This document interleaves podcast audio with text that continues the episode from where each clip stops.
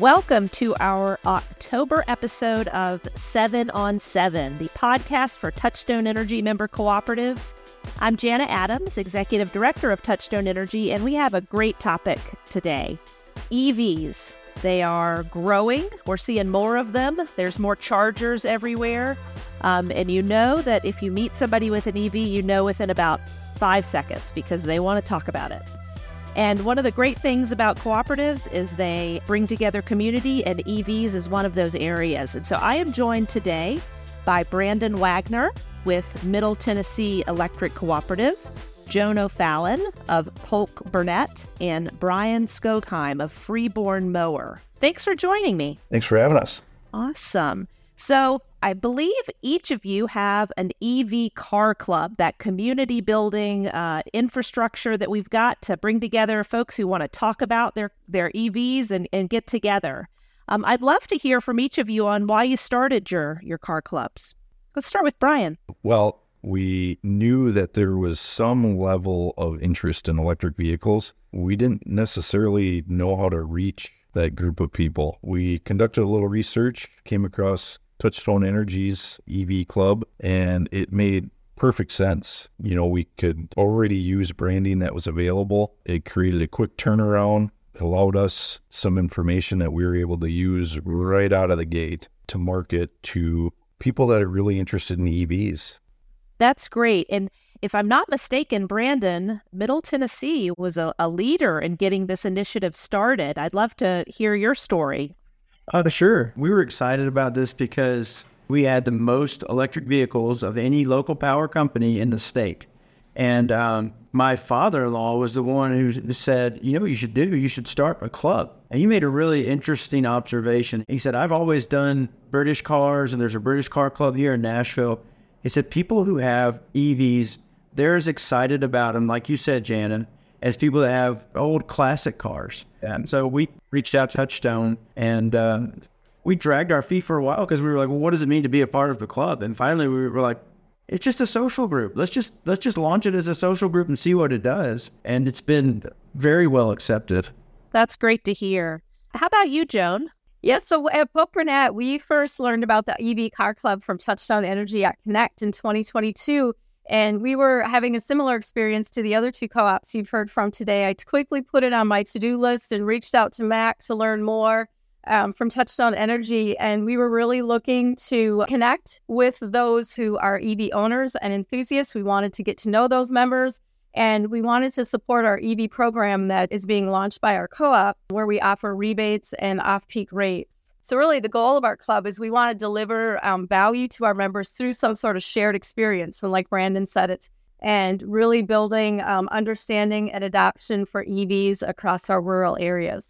Oh, that's so great to hear. And one of the things I think is so cool about this program is that it's uh, it's got benefits to the participants, but it's got benefits to the community as a whole. And I'd love to just hear from each of you on what some of those different uh, stakeholders in the process have uh, benefited from with your EV car club. Brandon?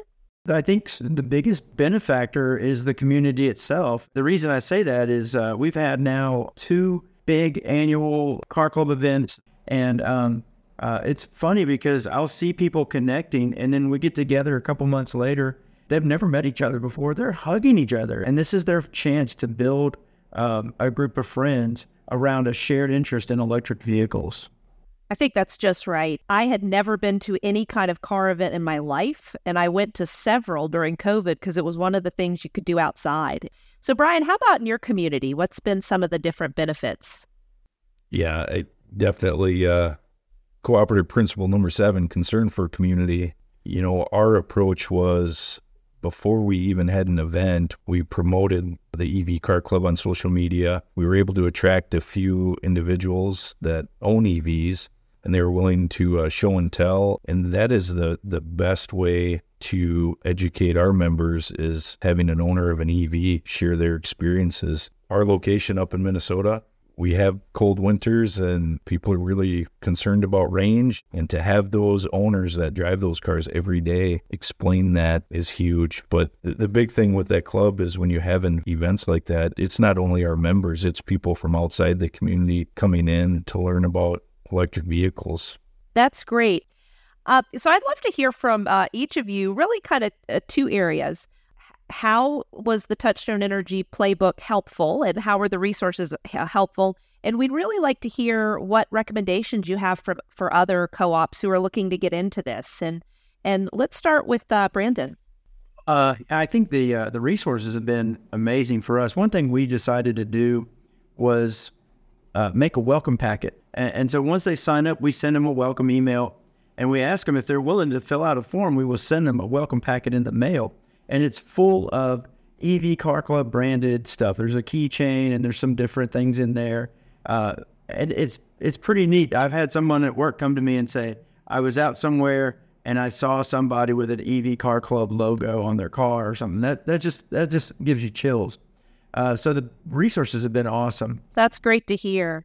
How about you, Joan? Yeah, so we actually have a couple of things that's been very beneficial to Polk Burnett. We we started the EV Car Club at a car show for a local town festival. And so our EV display is really different and it draws a lot of attention from the crowd, allows them to see EVs firsthand and ask questions from EV owners were similar to what the other co-ops had talked about where other members of the community become the brand ambassadors right for the evs and the ev club and, and the co-op how about you Bryan?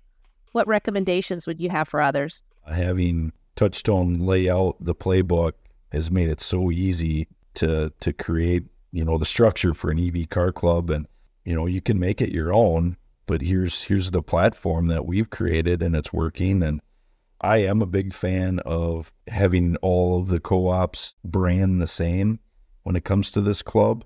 I just think it, it's great when you can go out of state or do a different community and somebody has the same t-shirt or hat creates that feeling of we're part of a much larger thing. And then that leads to collaboration with other utilities you know hosting events together. It's just been great right from the beginning well, that's so wonderful to hear. I love initiatives like this. Any uh, parting words for our guests? Yes, thank you for asking, Jana. Just one uh, more recommendation. Um, I'm always an advocate for our employees as brand ambassadors, so make sure that you share um, this with your employees first. Awesome. That is absolutely right. Um, thank you all so much. This has been a great uh, edition of Seven on Seven. We're excited to uh, continue to see how your EV car clubs grow and how uh, many more they uh, are formed across the country. Thank you. Thank you. Thank, Thank you. you. And thank you, listeners, for joining us for the October edition of 7 on 7. We look forward to visiting with you next month. Take care.